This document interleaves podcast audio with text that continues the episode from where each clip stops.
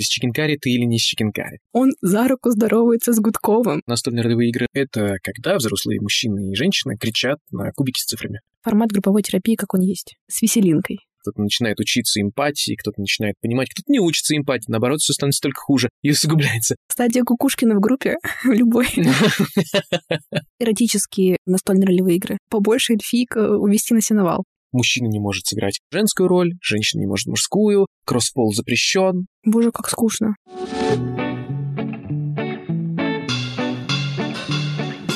Всем привет! Это подкаст «Возле фикуса» и я его ведущая Динара, практикующий психотерапевт и автор телеграм-канала «Ноет Ковчег». Устраивайтесь удобней. Сегодня я пригласила в гости Александра Бриганова, ведущего подземелья Чикенкари, тех самых подземелий Чикенкари, это я говорю больше для себя. Также Александра преподает геймдизайн в Высшей школе экономики и ведет сообщество No Role Playing ВКонтакте. Привет, Саша. Привет-привет, дорогие друзья. Вы слышите этот голос? Скажи что-нибудь еще. Я не знаю, на самом деле, что вам еще такого сказать. Я понятия не имею, почему все испытывают такое удовольствие моего голоса, но я очень рад, что доставляю его. Для меня такое значимое событие, потому что я тебя приглашала ночью, нашла тебя ВКонтакте, я думала, собиралась это сделать, потому что мне очень было интересно пообщаться вот с кем-то, кто так шарит в этой теме. Я почему-то все как-то ждала момента, когда я буду этого достойна. После выпуска, который был последний, который выходил на The Hall, я таки решилась, отправила сообщение, ты его прочитал, не отвечал три дня, меня просто, знаешь, болтало в типа серии. Ну, что, жалко, что ли? А потом я такая, он за руку здоровается с Гудковым. Ты чего? На самом деле, я так немножко шучу, но сама по себе тема мне страшно интересна. И надеюсь, что мы сегодня под разными какими-то углами на нее посмотрим. Все на самом деле прозаичнее. Я три дня не отвечаю, потому что там была и новая работа, там были студенты, которых нужно было как можно быстрее осмотреть, дать советы. Очень много времени уходит на то, чтобы дать какой-то фидбэк по играм, которые они создают. И именно поэтому это занимает очень много времени, да. Звучит как удивительный мир. Понятно, что я так уж шучу, никто не, должен никому отвечать быстро, точно не в 2022 году. Это просто невозможно. Но я очень рада, что ты нашел время. Ну и, наверное, хочется начать с того, что ну вот мы пришли в точку, да, где подземелье Чикенкари собирают какие-то миллионные просмотры, ролевые настольные игры стали, ну, частью какой-то такой популярной культуры. Вообще, что это такое? Что за культурная апроприация у гиков? Как это произошло? Ой, это довольно большая история, и ее можно начинать хоть с 72 года в США, можно попытаться начать ее с 90-х в России, можно избежать всей этой душности и попытаться сразу же рассказать про Чикенкари. Как тебе будет удобней? 72 год — это не дата ли создания Dungeon Dragons? Ну, это практически создание Dungeons and Dragons. Изданием было в 74 году. Это была первая редакция Dungeons and Dragons. Она очень сильно отличалась от того, что мы привыкли видеть прямо сейчас на телеэкранах, в том числе в книгах по Dungeons and Dragons пятой редакции, которая на самом деле не пятая, это тоже нужно знать. Ну, как бы нужно. это если вы глубоко погружены. Мне предложил развилку из трех вариантов, и я такая поняла, что м-м, мы уже оказались в какой-то среде, которая создана, задизайнена. Очень часто, когда возникает вопрос по поводу того, что такое настольные ролевые игры, откуда они взялись, идет ответ сразу же. Его знают практически все те, кто популяризирует настольные ролевые игры. Вычеканили, выучили, знают. Но, честно говоря, сколько бы я ни смотрел видео о том, где наши подкастеры или какие-нибудь блогеры пытаются рассказать о том, что такое настольные ролевые игры, все это начинается с истории. И чаще всего это самая скучная его часть, к сожалению. История, которая имеет свои проблемы, свои интересные, конечно, там события. Я могу дать несколько затравок, если интересно. Да, давай, делись. Куда же мы без предыстории? Например, в 80-х там была довольно забавная ситуация, когда одна из матерей Каким образом популярность Dungeons and Dragons все-таки поднялась? Одна из матерей своего ребенка, который совершил самоубийство, или попытку самоубийства, я точно не помню уже, но где-то в 80-х годах поднялась большая группа людей, которая начала разводить Satanic Panic. Она так и называлась, Satanic Panic.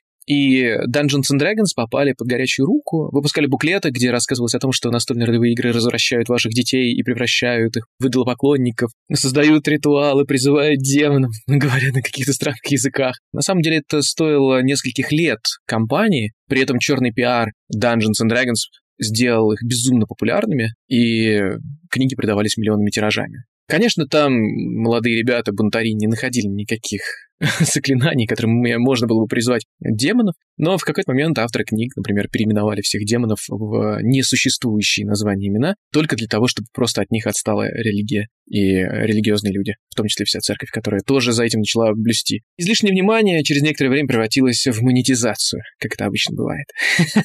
Она стала безумно популярной. Такой Моргенштерн в мире игр.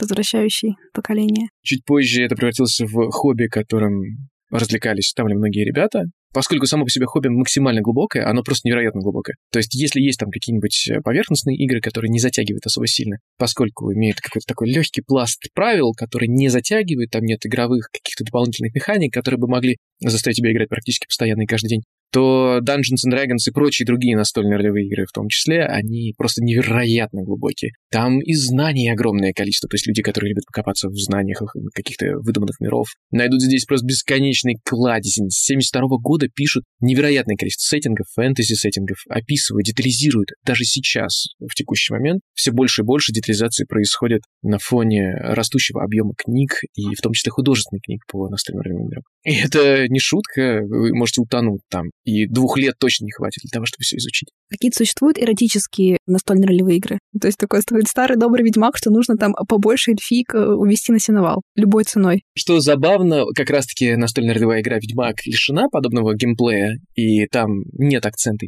конкретно на эротических сценах. А вот есть конкретные игры и дополнения к существующим играм, которые концентрируются именно на эротизме, эротике. Причем есть игры, которые концентрируются на сексуализации процесса, то есть именно сексе и попытке вступить в половой контакт, в том числе насильственный. Есть очень плохие игры, которые табуированы. Фатал, про него очень много шутит в настольных ролевых играх. Он пытался быть максимально реалистичным, в том числе вобрать в себя все тропы средневековья, о которых думается, когда ты говоришь средневековье обывателю. А в какой-то момент ты встречаешь настольную ролевую игру, в которой исследуешь чувственность друг друга. И это уже серьезная штука. Там говорится не о том, что вы эротизируете да, ваши отношения. Да, есть какой-то пласт эротики, но вы скорее пытаетесь разобраться в отношениях друг друга. Что вы чувствуете по отношению друг к другу, каким образом вы работаете со своими отношениями, как вы решаете поставленные перед вами задачи. Эта игра называется, например, Starcrossed. Там играют только два игрока.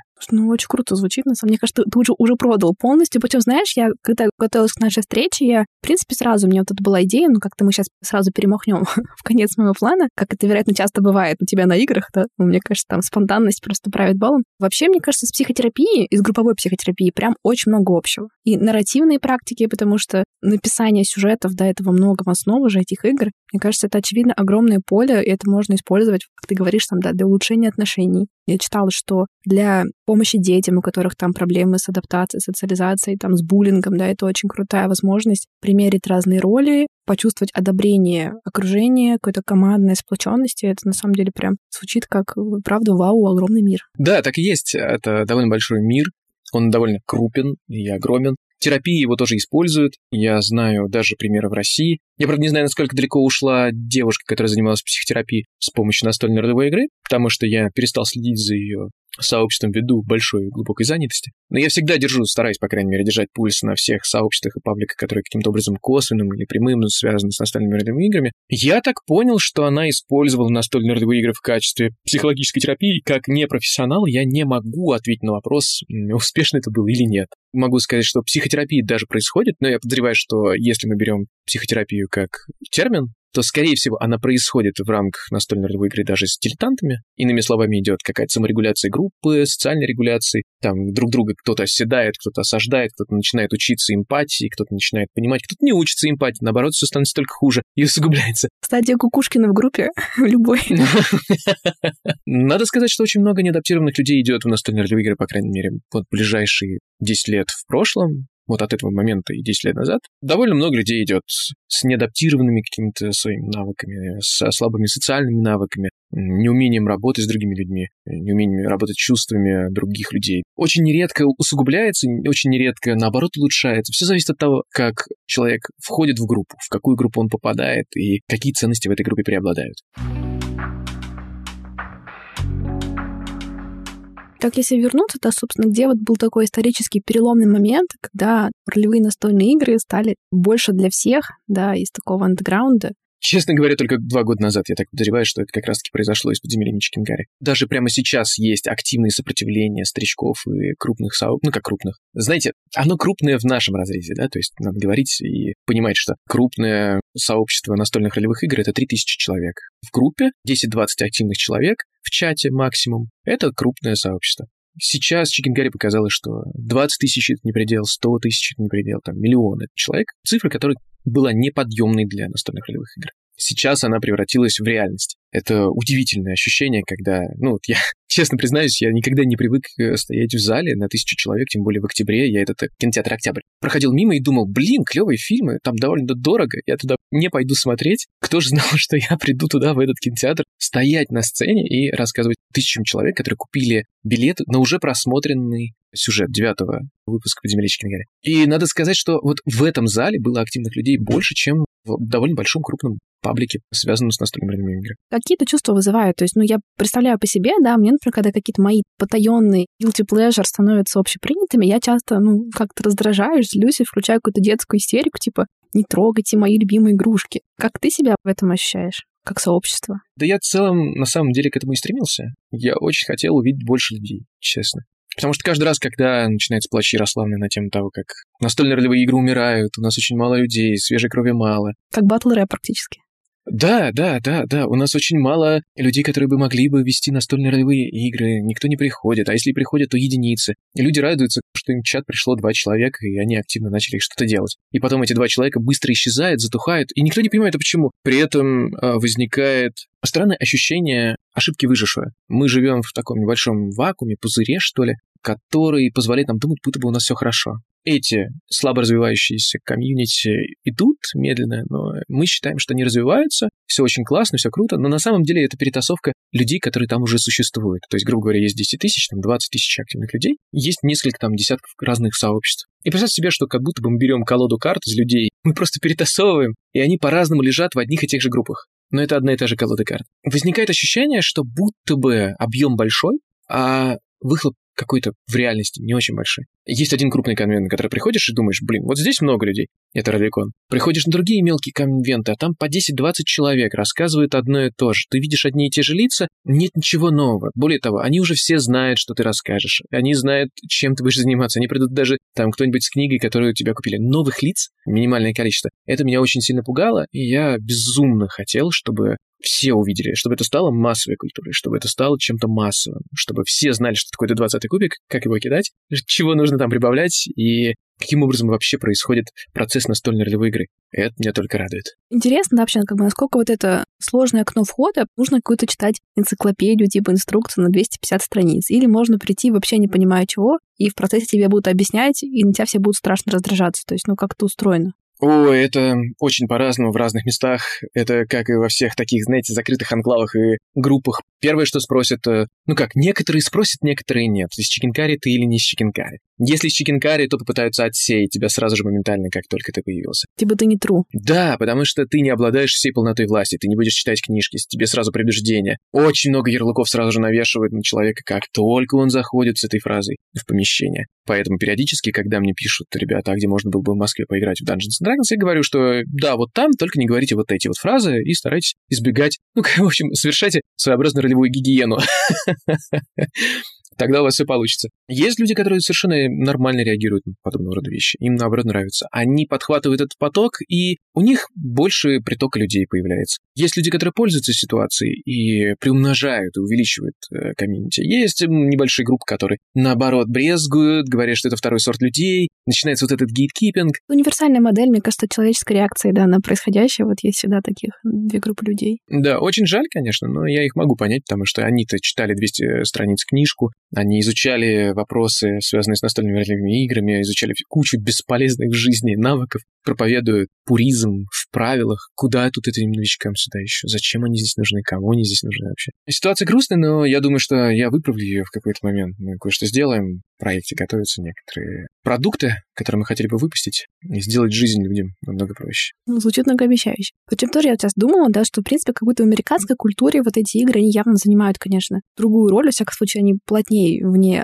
обосновались, потому что даже вспоминая сериалы, мне приходит в голову теория Большого Взрыва. Они там, в принципе, понятие гик, да, они вот так, мне кажется, ассимилировали, что мы сейчас все смотрят Марвел, все практически, комиксы всем плюс-минус знакомы, эти настольные ролевые игры. Это уже так, ну, утратило такой некий исключительный флер. Я даже помню, я смотрела сериал «Парки зоны отдыха», и там один из главных героев создавал свою огромную настольную ролевую игру. Это было такой какой-то сюжетной линией. Это когда у него была депрессия, я помню эту серию, да. Ой, такой классный сериал вообще, боже мой. Есть какие-то внутренние специфические приколы российских настолок, славянские мотивы, секретики кухонные? Здесь все сложно. Очень тяжело сказать, что есть какие-то славянские мотивы. Почему-то у нас в сообществе славянское, славянские мотивы и сильная русскость вызывают легкое ощущение стыда.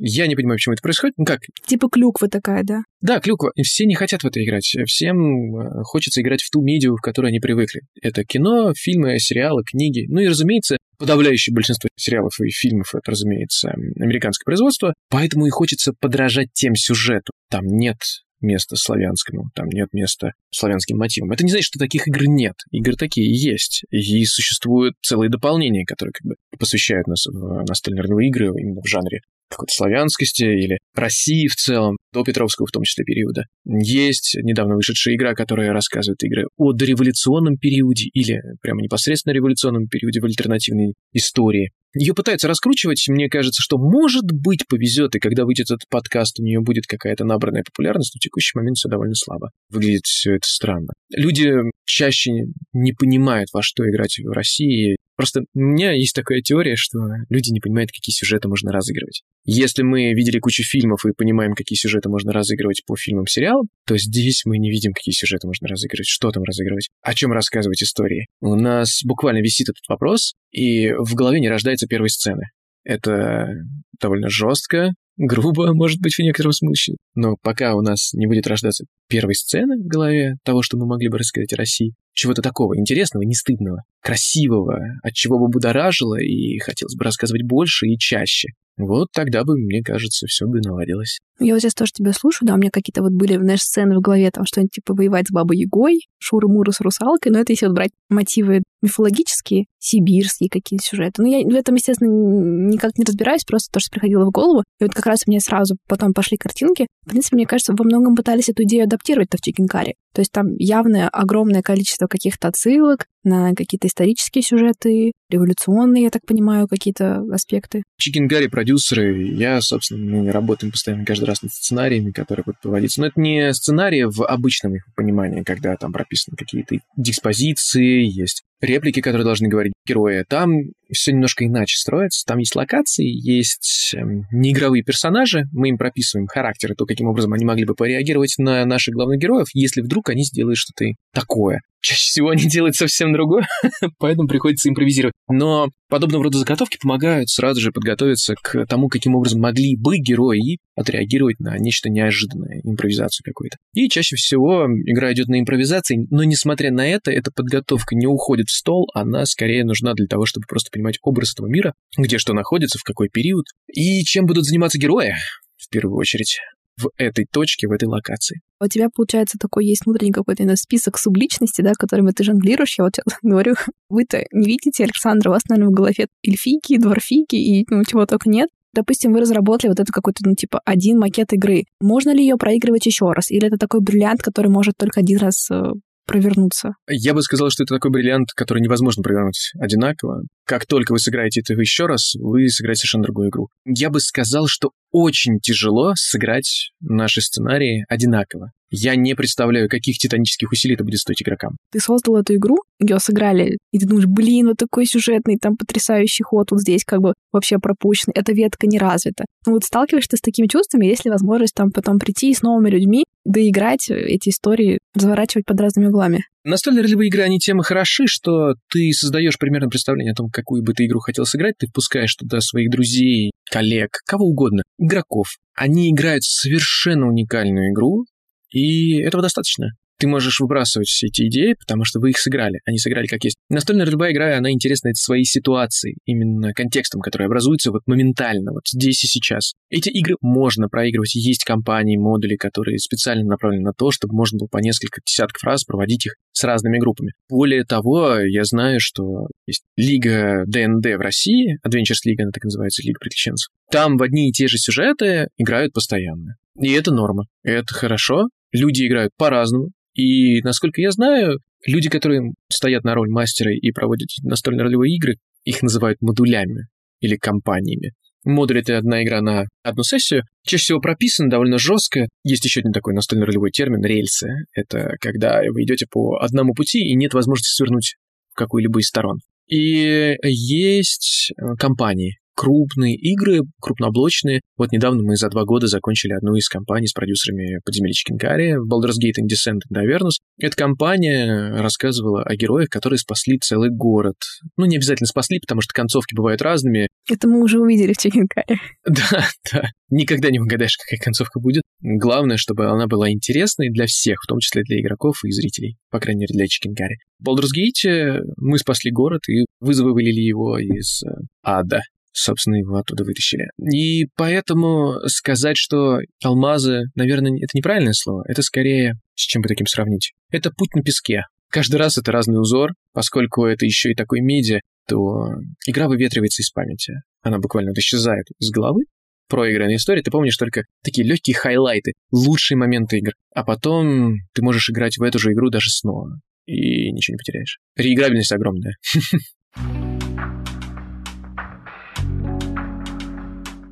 И сейчас хочу порекомендовать вам подкаст «Деньги, Джоули и драконы». Самый настоящий гибридный подкаст, чье название сразу украло мое сердце, потому что очевидно, что в нем сочетается несочетаемое, а это, кажется, именно то, что любим мы и, надеюсь, наши слушатели. Ребята говорят про личные финансы, переплетают это с темой поп-культуры, научно-популярных сюжетов и касаются буквально всего. Компьютерные игры, беседы о блокчейне, ребят есть отдельный эпизод про «Игру престолов», где они на полном серьезе час обсуждают, какие аспекты «Игры престолов» могли быть реальности с точки зрения экономической, политической, социокультурной. По-моему, это супер классно, так что лично я от всего сердца рекомендую вам подкаст «Деньги, Джоли драконы». Ссылку мы прикрепим в описании к эпизоду.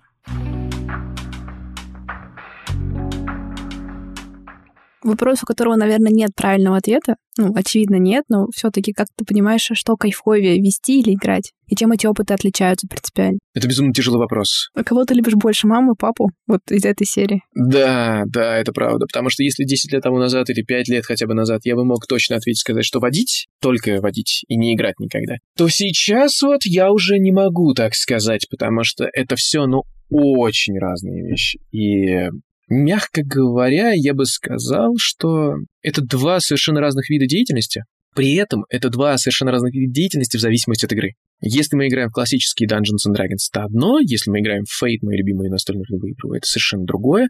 И быть игроком в одной системе — это совсем другое, нежели быть в другой системе игроком. А все мы в настольных ролевых играх работаем именно с текстом. Текст, который произносим. На трех разных уровнях, правда, но тем не менее. Первый уровень — это когда мы повествуем и рассказываем о том, что вот она, наконец-таки, летняя ночь. Ну, это очень круто. Я фанат книг. Вот я абсолютно убежденный фанат книг, потому что, мне кажется, когда я читаю книгу, я занимаюсь кастом персонажей, я занимаюсь подбором дизайна, интерьеров, голоса режиссирую. И как будто я чувствую себя гораздо более активным участником событий. Я режиссер и все такое. Вот есть сценарий, я его обыгрываю в своей голове, как мне захочется. И в этом смысле, мне кажется, вот Chicken Curry, конечно, взяли на себя большую часть entertainment а, чтобы всем было повеселее, и картиночки нарисовали. Но в целом сама вот эта идея, что ты работаешь только с вводными, там, такими знаковыми системами, ну, текстовыми, мне кажется, это прям классно. Много тебя в этом тогда помещается. Да, это правда. И есть еще довольно большое поле для интерпретации. Если в классике ты говоришь, как мастер, что будет происходить в этой конкретной ситуации, где здесь какая обстановка, как стоит, где как расположено, каким образом реагируют на тебя неигровые персонажи, игрок говорит только про то, как реагирует его персонаж на окружение и что с ним происходит, то в неклассических играх очень часто идет передача нарративных прав, и ты уже как игрок можешь влиять на события вокруг для того, чтобы сделать свою жизнь, может быть, немного интереснее, может быть, немного сложнее. Все зависит от того, какая это игра.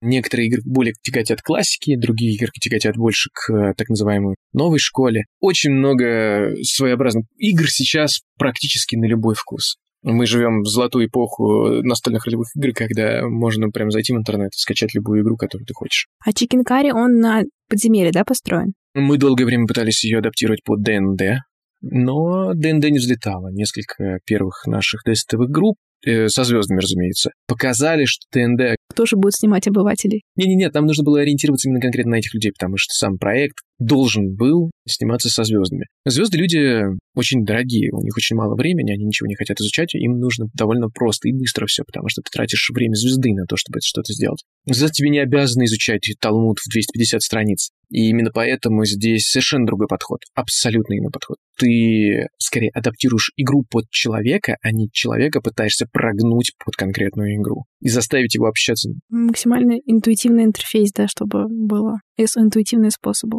Поэтому ДНД у нас не подошло, мы взяли немного другую игру и сильно ее видоизменили для того, чтобы наши главные герои как можно быстрее вливались в процесс. Серия вопросов открывается к мастеру игры, да, вот я читала, что есть такое правило, которое называется мастерским произволом. Мастер игры всегда прав. Что это такое? Ох, об этом словно очень много копий в интернетах обсуждают это правило довольно сильно жестко. Само по себе правило говорит нам о том, что мастер всегда прав. Это не совсем правило. Грубо говоря, его нет э, выраженным мастер всегда прав в тексте правил ДНД, по крайней мере, в классике. Но большая часть этих правил ведет нас к тому, что мастер всегда прав. Каждый раз, когда возникает какая-нибудь э, сложная ситуация, мы всегда говорим какие-то вещи, и последнее слово в правилах чаще всего имеет мастер. Это написано как практически везде во всех правилах, которые предполагают какое-то разброд шатания, если нет точного ответа, то мастер определяет. Так и в некоторых местах, где задается вопрос, кто имеет право сказать, что вот конкретно эти правила сейчас у нас не будут использоваться. Потому что есть право вето на использование правил в ДНД, Мастер имеет право их нарушать. Мастерская ширма служит для того, чтобы обманывать игроков. В некоторых постасях он может кидать кубики, которые не нужно кидать, для того, чтобы напугать кого-нибудь. Или наоборот, он может э, взять кубасы, кинуть, посмотреть на результат, понять, что он его не устраивает, и сказать, что ты получаешь намного меньше урона или намного больше, в зависимости от того, какого эффекта он хочет добиться в нарративе. Поэтому мастер всегда прав. Это всеобъемлющая практика для мастера игры, который должен регулировать каким-то образом игровой процесс, чтобы сделать его лучше или хуже для игроков. И тут возникает очень много копий, так ли мастер на самом деле прав. А не губительна ли это на самом деле практика? А не создает ли она нездоровые отношения между игроками и мастером? А не создает ли ширмы эффект и ощущение надменного давления мастера на историю и не дают ей раскрыться игрокам, которые имеют какое-то большее представление о том, куда бы могла эта история раскрываться лучше. А что такое ширма? Такая классическая штука, которая ставится, по-моему, второй редакции ДНД или даже с первой, я не помню точно. Это обычно картонка или другое заградительное устройство. Оно прям стоит на столе. Оно признано для того, чтобы закрывать и скрывать все мастерские записи, какие-то обязательные штуки, секретные вещи, записки. Если мы ведем настольную ролевую игру по правилам ДНД, то по-хорошему бы ее, конечно, иметь, потому что в открытую кидать в этой игре, э, ну не то чтобы возбраняется, можно, но игра становится очень сильно жестокой. Сразу же, как только кубики падают в открытую, честно, без прикрас. А игроки начинают видеть статы персонажей противников. И тогда совершенно другая игра начинается. Игроки начинают пользоваться метагеймом, это информация, которая не обладает их персонажа, и чаще всего персонажи вдруг начинают производить тактику, которую бы не делали, если бы они были бы героями этой пьесы или книги. Сколько вообще времени там занимает подготовка одного блока? Ну, да, пускай это будет chicken curry, раз мы про него говорим. Сколько человека часов тратится на создание вот этой одной истории? О, я тут засек недавно. Но я сразу говорю, что Чикенкари и Подземелье Чикенкари — это отдельная песня. Она очень сильно отличается от классической подготовки к настольной ролевой игре. Там и мы берем в расчет и звезд, и то, что звезды могут в любой момент слететь. Мы пытаемся делать различные заходы, заделы на других звезд, которые, в принципе, смогут подстраховать этого человека, если вдруг он не придет. И отсылки там, и много-много-много работы, которая не делается в обычной игре. Там и постоянная муштра, мы пытаемся предусмотреть фактор Кукушкина. Никогда не получалось. Ой, это моя любимая тема, я хочу про это поговорить. Я из тех людей, которые, когда новогодний выпуск вышел без Кукушкина, у Кукушкина был ковид, я такая, а, Дед Мороз все таки существует. Он услышал наши просьбы. То есть я вот из этой команды людей. Но мне сложно чувство вызывает, думаю, про это еще поговорим. А вот этот э, фактор Кукушкина — это очень интересный феномен. Ты говорил про подготовку. Если мы говорим про подземелье Чикенкар, я просто пытался найти здесь цифру. У меня есть трекер времени, периодически я его включаю, когда засекаю время, с которым работаю. Мы работали чистым временем, то есть время с переездами, там, подъездами в какую-то точку, в локацию, для того, чтобы вместе сесть и договориться с тупежом и со всеми остальными. Это неделя, может быть, полторы. Чистого времени, когда я сажусь, пишу, и мы активно работаем, 25 часов. Это полторы недели. Ну, оно, разумеется, размазывается, то есть там не нужно думать, что это прям я 25 часов, это два дня, мы без сна. Конечно, сон, еда, отдых, общение, перерывы на работу на основную. Вообще, сколько человек минимальное количество может быть в ролевой? То есть можно там сделать персонализированную ролевую игру, там нет какой-то человек особый. Я просто сейчас слушаю, думаю, вот сделать там для какого-нибудь близкого человека какую-нибудь специализированную, персонифицированную игру с учетом какого-то его бэкграунда, каких-то всяких важных штук, мне кажется, это звучит как какой-то очень классный, уникальный подарок. Или все-таки нужно, чтобы было побольше народу? Да, такое делают. Может быть. Вот я недавно играл в соло-игру. А, соло-игра, вот какое прекрасное слово, как будто украденное с порно-сайтов. Да-да-да-да-да-да. Слушай, а получается, что в итоге чикенкари дольше готовится с учетом всех этих дополнительных штук? чем обычная игра. Да, да. Но тут тоже, я так скажу, бывают мастера игры, которые готовятся месяцами к одной игре. Бывают мастера игры, которые вообще не готовятся к играм. Я такой вот, например. Я очень люблю импровизировать прямо на месте. Бывают мастера, которые готовятся неделю, две. По-разному бывает. Но у нас в Чикенкаре подземельях 25 часов. Это интенсивная работа, жесткие сроки. Нам нужно сидеть, работать. Мы фигачим прям от зари до зари для того, чтобы сделать очень крутую игру. Как раз ты говорил про импровизацию. Вообще, какой процент импровизации, какой процент подготовки, если так можно, поделить? И вообще, как ты чувствуешь, да, там за большое количество таких неожиданных ситуаций, которые происходили, как вообще твои навыки какие-то прокачиваются? Влияет ли это потом на твою будничную жизнь? Возможность очень быстро ориентироваться по ситуации? С Кукушкиным постоянно приходится импровизировать, поэтому там скорее уже оточенные проверенные навыки импровизации я скорее применяю к нему, к персоне, как э, к персонажу игры. Вот с ребятами чаще всего мы даже не импровизируем, они часто идут по заданному сюжету, то, каким образом мы его видели. Более того, они подхватывают, что мы хотели бы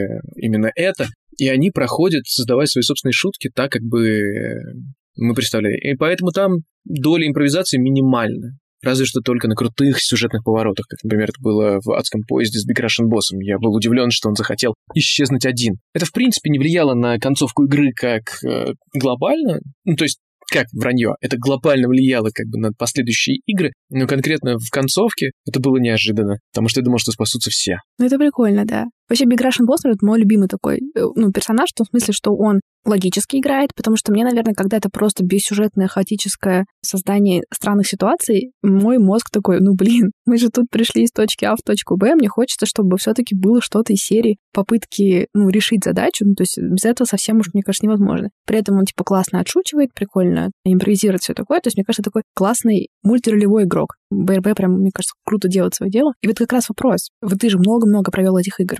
Можно ли там какую-то условную типизацию игроков? Кто-то проваливается в саботаж, кто-то там пытается руководить. Можно что-то как-то поделить? Да, конечно, типизации делают, их довольно много, они разные. Более того, некоторые типизируют по типу фана, который происходил, другие типизируют по идеям, которые высказывают э, герои, модус операнди, к которому подходят э, персонажи. Но на самом деле, разумеется, понятно, что это игрок подходит к модус операнди. Бывают э, игроки, которые зациклены на каких-то конкретных тропах, и если ты им, допустим, дашь то, что им нравится... У меня был игрок, который безумно любил женских персонажей. Несмотря на то, что перед ним сидит взрослый мужик и рассказывает ему историю о том, как девушка переживает очередной кризис и он ей помогает. Ему безумно это нравилось. Если ему дать в игре вот этого персонажа, в которого можно вот так играть, он будет счастлив.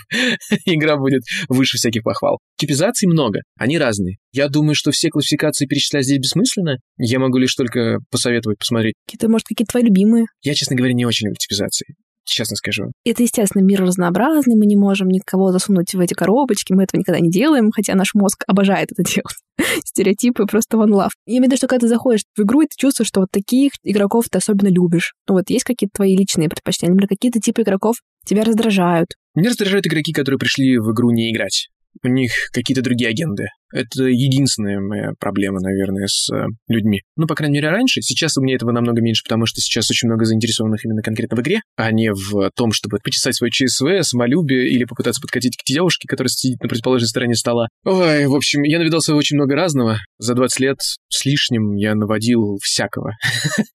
И про людей под разными веществами, и под э, выпивкой, у меня очень много разных историй. Мне не нравится, когда настольную игру используют в качестве увеселения или попытки самоутверждения, например. Это самое жесткое. Я с этим могу жить, это не самое тяжелое, во что можно было не играть. Я научился выруливать таких игроков в интересное мне русло, давать им задачи, в которых они могли бы раскрывать себя и чувствовать себя героями дня. Ну, это прям, знаешь, как это учительница начальных классов, которой нужно как-то адаптировать мешающего всем ученика, надо что-то ему вручить, чтобы он чувствовал себя полезным. Задача педагогичная стоит перед тобой как будто бы. Да, есть такое. Кукушкин не исключение, на самом деле, но он очень хороший человек сам по себе. Я не могу на него злиться за то, что он делает такие необыденные вещи, но когда мы поговорили с ним по душам, я понял, что это нужно в том числе для шоу. Он постоянно испытывает меня, а я постоянно пытаюсь реагировать на то, каким образом он действует. И этот симбиоз, он и создает в том числе часть шоу. Есть точка А, точка Б и задачи тоже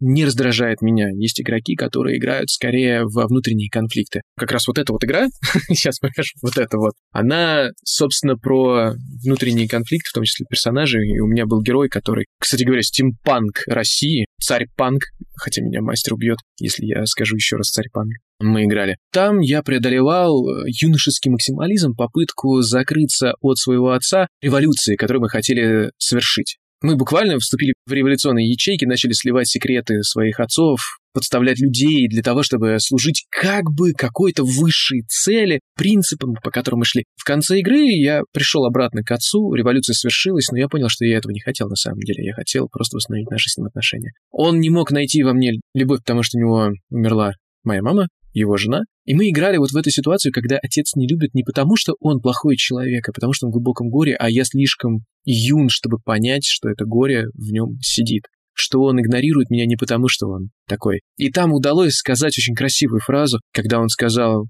мы потеряли имя моей матери, а я сказал, ну, может быть, ты во мне найдешь что-нибудь от нее. И он меня, мастер описывает, как он меня обнимает, отбрасывает в сторону чашку с чаем, которую я ему предлагаю на пепелище нашего родового имения, и просто обнимает меня. Вот это вот игра, в которую очень приятно играть. Но здесь нет точки А, точки Б. Это мы поняли уже непосредственно во время игры, во что мы играем, и какой внутренний конфликт мы э, разыгрываем в рамках игрового процесса. Я до сих пор вспоминаю эту игру, хотя игре уже, наверное, полгода где-то. Правда, это вот очень что-то такое психотерапевтичное, да, и это, очевидно, очень можно многофункционально, что ли, использовать даже, может, какие-то специальные сюжеты там, да, под потребность создавать. Огромный инструмент. Ты говорил, что есть люди, которые приходят самоутвердиться, да, и тут мне как-то хочется тоже не то, что стать на защиту, а это же вряд ли какая-то прям осознаваемая штука, да, типа мне негде самоутвердиться, найду-ка я клуб настольных ролевых игр и буду этим заниматься. Это же, скорее всего, как вот я как терапевт говорю, люди все вещи делают одинаковым образом. Если вы так себя ведете в настольной ролевой игре, где вы зашли в новую компанию, вполне вероятно, что на работе, новом офисе или где бы то ни было еще, вы примерно одни и те же вещи делаете. В этом смысле очень крутой инструмент, да, что там это может быть, если как-то так построить процесс, стать более явным и в такой безопасной как раз среде, это можно поэкспериментировать, посмотреть, какая реакция окружающих. Ну, по сути, вот формат групповой терапии, как он есть, с веселинкой. Да, да, есть такой. Я сразу говорю, что первые сцены, первые игры не стоит воспринимать серьезно от человека, который садится за игровой стол. Он часто пробует общее воображаемое пространство. А что здесь можно поделать? Он начинает убивать, резать, гадить, грабить, насиловать, устраивать какие-то погромы, все сжигать, потому что здесь это можно. Не стоит делать выводов насчет человека, когда он вот таким образом начинает э, пытаться найти слабинку в этой игре. Не то чтобы выиграть ее, а посеять много хаоса тоже не стоит. Обычно новички грешат этим, очень часто грешат. Они нередко делают подобного рода вещи, особенно когда не очень хорошо понимают, что это за жанр и во что чаще всего начинают играть. Ну, пара-тройка игр, четверка, может быть, игр, и человек уже начинает пробовать другие вещи, он начинает разговаривать с неигровыми персонажами, если они у мастера глубокие, интересные ему. Потому что тут еще от мастера зависит очень сильно, что он может дать этому человеку, конкретному человеку. И по поводу терапии, я не профессионал, но я понимаю, что процесс терапии есть, он имеется. И, к сожалению, есть и обратные стороны, когда ведет мастер с каким-то количеством набором отклонений, может быть, э, мнений опасных для общества, он их сеет головой других людей и спокойно приумножает их, говоря, что это совершенно нормальная вещь. А авторитет власти мастера игры за игровым столом усугубляет эту ситуацию, он делает все только хуже. Если ты приходишь неосознанно, думая, что ты будешь самоутверждаться в этой конкретной игре, и тебе нужно это самоутверждение, да, ты это будешь делать. Очень много неосознанных вещей мы делаем в настольных ролевых играх, отвечая именно на эту часть вопроса. Бесконечное количество. Со стороны, особенно часто, когда ты играешь или играешь с другими игроками, ты замечаешь их паттерны поведения. Они начинают решать как поставленные задачи так же, как в жизни. Или наоборот, пытаются от них откреститься и как-то решать иначе, закрываясь и, может быть, пробуя какие-то другие стратегии. Нередко из-за плохих бросков кубиков кубиков разочаровываются и делают что-то иначе, или думают, что это на самом деле не рабочие стратегии, хотя это, конечно же, не так. Это лишь всего лишь на все воле случая, и сгенерированный персонаж, которого ты выбрал. Со всеми вытекающими. Вот в этом плане, конечно, да, вот этот бросок кубика, это, конечно, тоже такая вещь, которая много, наверное, придает динамике игре, вот это какой-то случайный фактор. А это как есть такое выражение, довольно забавное, оно находится в просторах интернета, качестве мимо. Что такое настольные ролевые игры? И ответ — это когда взрослые мужчины и женщины кричат на кубики с цифрами. Можно, мне кажется, много что так описывать, да, футбол там, и, ну, много разных наших активностей. Ну, мы иногда кричим на кубики, это правда. На двадцатки мы кричим, на единицы мы кричим, на некоторые другие кубики в других системах мы тоже кричим, потому что они таким образом составлены, что дают ощущение азарта того или иного действия. Я честно скажу, это прям сочетание азарта, идей, того, каким образом можно разыграть те или иные истории, как это можно все сделать, как это можно преподать. Там огромная глубина. Там есть академические работы, которые рассказывают о том, каким образом нарратив работает, каким образом его дают, какие уровни нарратива идут, как разделить игроков, что они ищут в твоей игре, какие вопросы они хотели бы рассматривать, что они хотели бы больше и чаще видеть. Этого просто миллион. Об этом постоянно пишут и на форумах, создают очередные подкасты. Но не такие, как здесь, да, э, скорее настольно-ролевые подкасты. Они всегда невинно выглядят, такие наивные слегка. Когда их создают, особенно часто такие ребята из сообщества, им стукнул третий год, в хобби, и они решили, что многое знают. Создают подкаст, где пытаются рассказать вопросы, которые обсуждались уже в 2005-2008 году уже на форумах. Конечно, форумы не достать, это архивные знания, в которые никто никогда не полезет и не будет их разбирать. Им нужно насытиться этой информацией, обменяться друг с другом этими идеями, они повторяются и повторяются. Хочется как-то встать на защиту тех, кто хочет что-то свое попробовать делать. Правда, многие идеи уже сказаны. Создать что-то невероятно новое, но эта задача довольно сложная. Если вам вдруг хочется что-то повторять по кругу, подозреваете вы то или нет, своим голосом. Ну, лично от меня, вот вам интеллигенция. Можно. Ну, так я тоже не запрещаю. Вас может ожидать невероятное количество удовольствия в процессе. Возможно, это кажется ценнее, чем любые монеты от ассистес. Ура, я употребила слово ассистес в эфире. Это было моей целью в самом начале.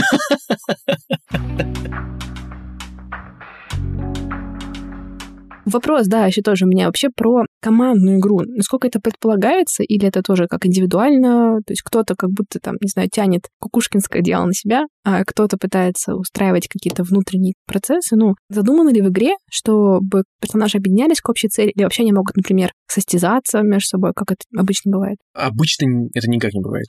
Обычно это по-разному. Настольные ролевые игры настолько разнообразны, что есть игры, где вы противостоите друг другу изначально. Например, игра Паранойя. Там нужно как можно быстрее успеть разоблачить другого игрока в том, что он служит большому брату. Или наоборот, не служит и разоблачить него шпиона. Есть The Uprising тоже вот из этой игры. Это шпионаж по отношению друг к другу. Среди вас есть агенты, вам нужно его как можно быстрее раскрыть, иначе он э, уничтожит вашу игру. А есть еще масса игр, которые объединяют, наоборот, вас. Вы не можете противостоять друг другу. Вы всегда группа, которая помогает друг другу. Есть игры, которые, наоборот, говорят, играйте как хотите. Вы должны играть как идет, а не как это должно быть. По наитию. Как когда-то говорил Иван Усович, знаменитое по наитию. Это должно идти по наитию. Это правда? Оно должно идти по наитию. Ну, то есть, как бы, в зависимости, конечно же, от игры. И в нашей игре мы какое-то время пытались объединять группу и работать друг на друга. Но мы осознали фактор Кукушкина, что многие не хотят работать друг с другом или не приемлят методы решения, поставленные перед командой.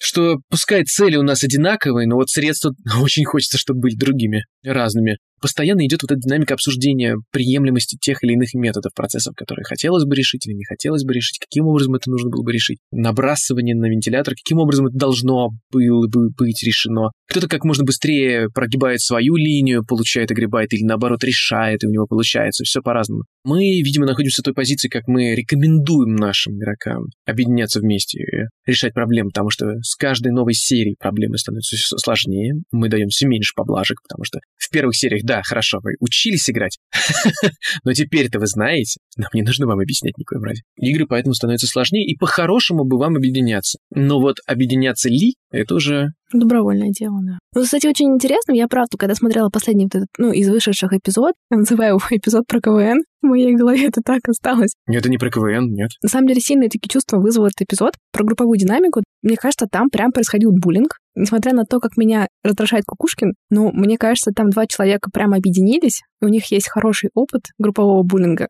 который они взращивали на ЧБД, и прям они настолько, мне кажется, начали щемить Кукушкина, что в какой-то момент я уже такая, да ладно вам, типа, ребят, ну это прям уже местами как будто, знаешь, было неприкрыто зло. Очень интересно, я наблюдала за ЧВД, как раз вот про то, как ты говорил, ценности группы, да, вообще Все равно же они вбираются от всех участников, да, и как будто можно сильно влиять. Смотрел ЧПД, смотришь ЧПД или не очень? Ну, я пару серий посмотрел ВГ, чтобы познакомиться с ними. Короче, идея, там менялись персонажи, и такое чувство, что когда вот как раз Эмир Кашоков попал в ЧБД, там какие-то агрессивные тенденции группы прям, ну, резко возросли, при том, что он такой интеллигентный парень, и это вот вроде так не предположить, а если так как бы разложить процесс в целом, как будто прям больше какой-то такой условной жестокости. И вот мне кажется, когда он попал вот в этот еще и выпуск подземелья Чикенкари, максимально разрослось таким авторитарным цветом. Короче, это было прикольно наблюдать. Я прям поняла, вот от такого мне уже некомфортно. Мне как бы хотелось, чтобы Кукушкина как-то убрали из игры, но вот в таком виде я уже была типа, ну это much, ребята. Ну, я скажу так, там была обоюдная динамика, противостояние имелось, очень много за 4 часа, которые происходят на съемках, вырезается, поэтому многое опущено. Может быть, некоторые сцены, которые происходили на съемках, поменяли твое мнение, но, может быть, и нет. Очень интересно. Бывают ли драки? Вопрос, который надо начать в самом начале с него. Слава богу, пока не было ни одной. В твоей жизни ни разу не дрались на э, играх? А, на играх? На играх ну, два, может быть, раза три максимум. Между собой или к мастеру? По-разному. Между собой чаще всего. Ну, это хорошая цифра, достаточно низкая. А хобби такое. А за что мы деремся, по сути-то?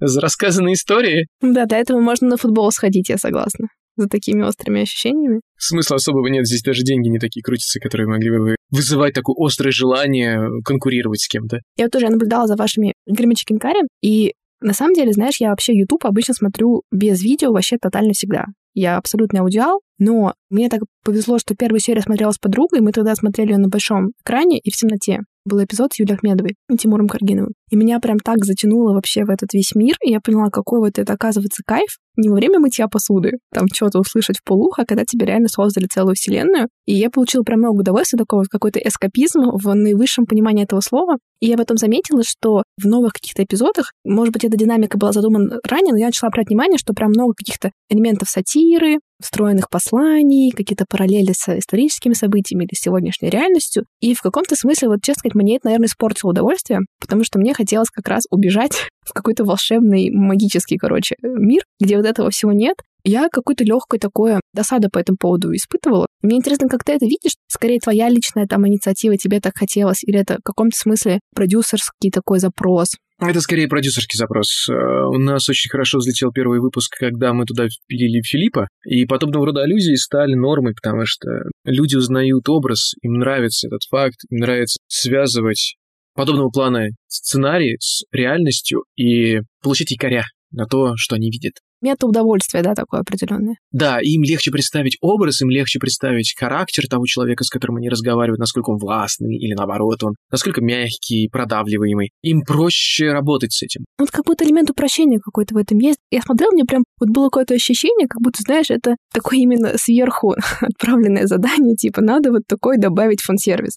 Ну да, в этом есть фан-сервис, я это прекрасно понимаю. Я не испытываю от этого какой-то негатив. Мне кажется, что если мы делали шоу, а мы делали шоу, и мы делали их под звезд, как бы сказать, я из другого мира. Я из мира, где мастер диктует поставленную задачу игроку, и если игрок не вписывается, я беру другого игрока. Это такой вот мир настольных ролевых игр. Мастер всегда прав, ну ты чувствуешь, да, вот этот вот... Авторитарный такой дух. Ой, а бывают мастерессы? Да, бывают. Бывают девушки-ведущие, они хорошо ведут. Давай выбросим гендерных стереотипов, куда же без них. Особенности женского мужского ведения. Ой, их миллион. Господи, есть одна группа людей, которые разрабатывают игры с кучей сексизма в своих играх. Это просто какой-то бесконечный ад. Им пытаешься сказать, что вот, смотрите, ребята, у вас буклет, он у вас тут сексизмом. Они, нет.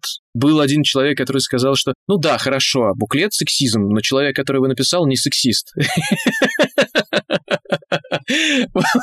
Боже, это было так уморительно. Я не буду раскрывать имен, разумеется, да, просто это очень странно. Очень много подобного плана кринжа. Был год-два назад целый хэштег в Твиттере «Я существую», по-моему, или как-то так он назывался. Девушки выкладывали фотографии со своих игр, где они ведут партию. Я как-то наткнулся на фотографию 10 лет одни девушки. Там разгорелась дискуссия, и в конце нее девушка, которая, собственно, эту фотографию выложила, написала «Вот именно поэтому в моей группе только девушки». Гендерные стереотипы в настольных ролевых играх, мне кажется, намного больше, чем в других хобби. Понятия не имею, с чем это связано. Ну, это ролевая игра, как бы все-таки роль предполагает и пол в том числе, как будто много пространства для вот этих всех архетипных столкновений. Может быть. Я понятия не имею, с чем это связано. Так получилось, что я жил в семье с кучей женщин, И у меня таких, ну, как проблем, как мне кажется, нет. Несмотря на то, что происходило, у меня властная мама, потому что нас бросил отец. Такая минутка грусти. И я как-то по-другому к женщинам в целом отношусь, как-то иначе, от, в отличие от того, что мне навязывали мои там друзья, как там должен как мужик, там ее приструнить. А я не могу, у меня сестра, бабушка и мама.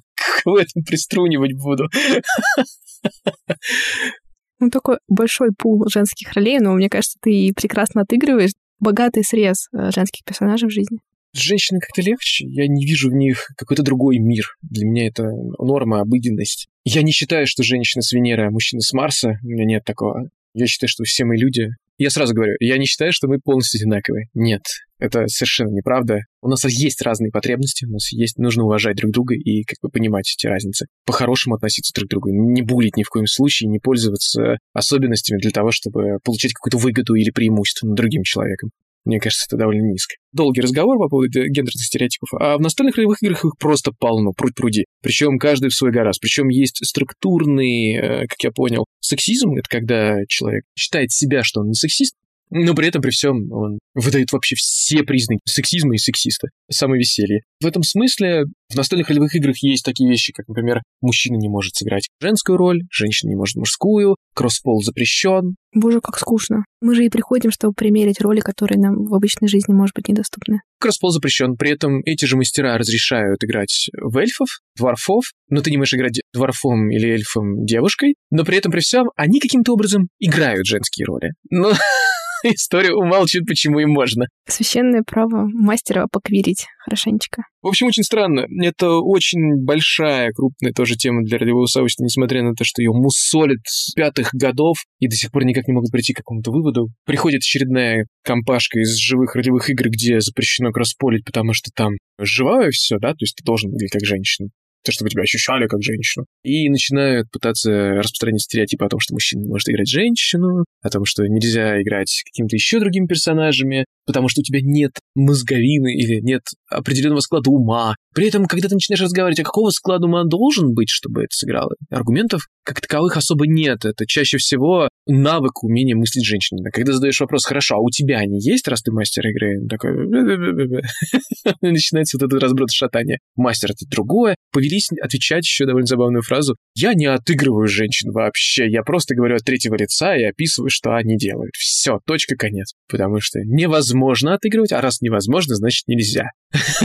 Все должно быть правдоподобно. Как будто, мне кажется, вот, правда, вот ценность разнообразия, разнообразие опыта, она же в том и прикольно, да, что можно всего намиксовать. И как раз тоже вот к теме мужчины и женщины разные там или не одинаковые. Все-таки, конечно, разные, и в этом же какая-то интересность, что вот эти какие-то процентные сочетания разных штук так в каждом уникально взбалтываются внутри шейкера, особенно если никаких внешних ограничений не поступает, особенно сильных, мы как будто можем видеть вокруг себя невероятные сочетания вот этих э, уникальных снежинок, более это прикольно, разнообразно, чем когда люди по лекалам вынуждены как-то себя немножко подгонять под социально одобряемые форматы, как бы так соответствовать. Да, я согласен. Но есть и обратная сторона медали здесь же. Когда человек берет какую-нибудь роль, которая ему не свойственна, он начинает накидывать туда просто бесчисленное множество ярлыков.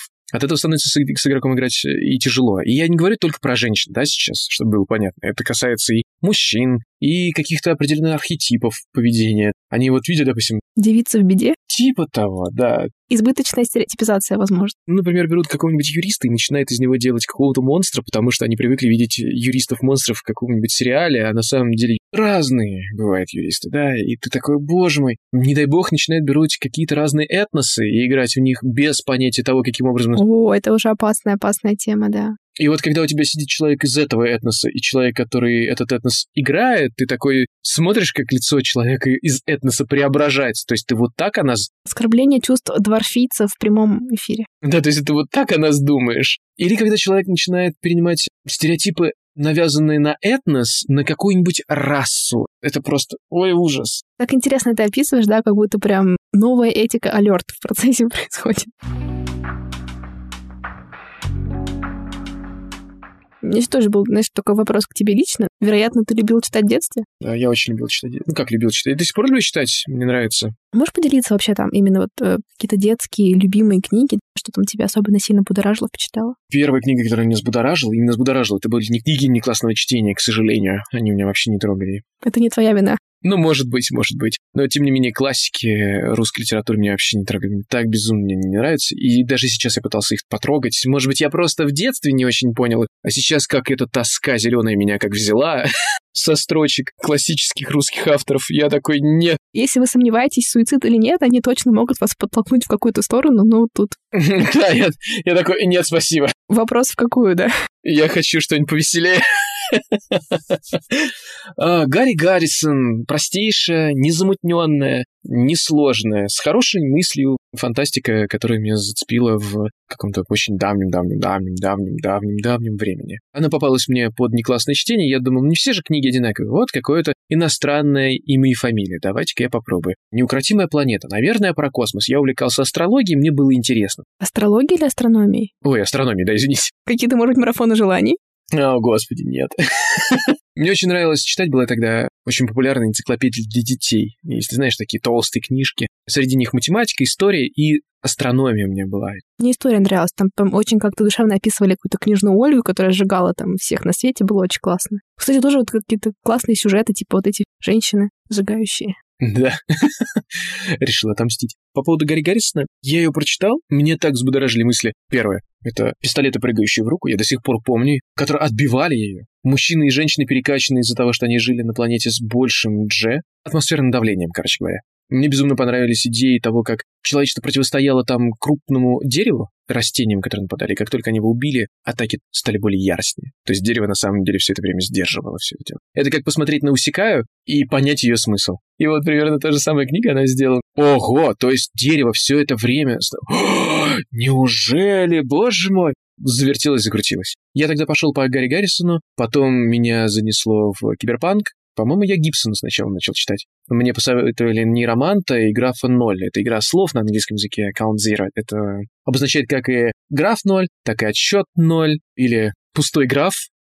ну, в общем, много всего. Очень забавная книга. И мне понравился стиль описания мрачного будущего. Я прям безумно влюбился во все это. Потом начал читать другую научную фантастику, связанную с различными мирами, в том числе Warhammer 40 тысяч, который мне не очень понравился, потому что мне показался он безумно наивным. На тот момент, по крайней мере. Далее я понял, что киберпанк не раскрывает идеи, э, которые бы не были бы в другой литературе, и он не делает чего-то уникального для жанра, в принципе, он, это просто сплав идей. Я увлекся трансгуманизмом, технотриллерами. И чуть позже я становился уже на технической литературе, потому что мне нужно по работе. И в книгах, рулбуках, потому что я их играю, вожу. Есть какая-то Библия мастера игр? Библия мастера игры есть для каждой настольной ролевой игры отдельно. То есть, если вы хотите поиграть в настольную ролевую группу Dungeons and Dragons, для вас такой Библией станет Dungeon Master's Guide. Если вы хотите играть, допустим, в Fate, да, например, то это будет вот такая вот книжка. Эту книгу скорее вы найдете для себя сами, непосредственно в той игре, которую вы выберете, а игр довольно много. Вот кейс там. Я хочу очень попробовать поиграть в настольные ролевые игры, да, вообще какой алгоритм действий, допустим, я не из Москвы. Какой у меня вообще может быть алгоритм действий? Я уже поняла, что я нигде не говорю про подземелье Чикенкари. Это я уже усвоила. Что еще?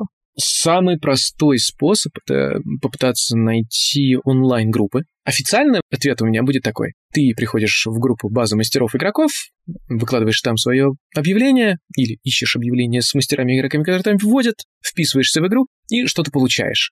Но это официально. Грубо говоря, делая так, есть огромный риск попасть на ужасную группу игроков, которые ни в коем счете тебя не поставят ни в какой ряд, ни с чем не будут сравнивать. Хороший ответ чтобы получить реально хороший опыт, чтобы попасть куда-то в нормальное, ты ищешь группу своих друзей, приятелей или приятелей друзей, вписываешься в эту группу в качестве подруги друга кого-нибудь, начинаешь с ними тусоваться какое-то время, общаться, разговаривать, притираться, смотреть, как они ведут игры, что они делают, как они встречаются. Ты убеждаешься, что такой стиль общения тебя устраивает, тебе приемлем. Звучит, как будто я пытаюсь попасть на какую-то икинги-вечеринку и вписаться в какую-то групповуху, и надо проверить. Да, оно так и работает, к сожалению. Оно так работает в плане настольных ролевых игр, потому что это очень интимный процесс. Мастера иногда выходят для того, чтобы найти новичков и поиграть с ними, но все довольно сложно, и из-за того, что это довольно интимный процесс, и там поднимаются сложные вопросы, сложные темы, иногда поднимаются штуки, которые не хотят показать кому-то то и способ поиска, он вот своеобразный такой.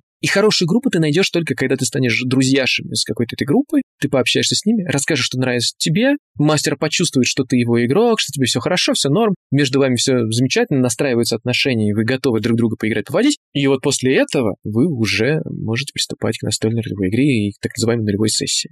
Звучит впечатляюще. Слушай, ну какое-то напутственное слово всем, кто заинтересовался миром настольных ролевых игр. Ох, дерзайте, играйте, а лучше всего соберите своих друзей и попытайтесь играть сами. Я просто об этом думаю. Собирать своих друзей, там, что делать? Выделить кого-то одного, кто будет читать 200-страничную книгу? Нужен прямо гайд. Бросайте его в котел ужаса, пускай он возвращается к вам и скажет, как играть надо. Короче, да, выбираем самого душненького, слэш ответственного, вручаем ему эту задачу и прекрасно проводим время. Звучит как план. Спасибо тебе за эту встречу. Да не за что. Я был рад, что вы меня пригласили на подкаст, и мы его сняли. Не забудьте полить цветы и подписаться на наш телеграм-канал возле фикуса. Там будут все ссылки на любые упоминаемые книги, источники, интервью и прочее. Слушайте нас на Apple Podcast, Яндекс Музыки, Castbox, ВК, везде, где сможете найти. Оставляйте отзывы, ставьте звезды, это помогает нам продвигаться. Также вы всегда можете записаться ко мне на индивидуальную консультацию. Хорошего вам дня!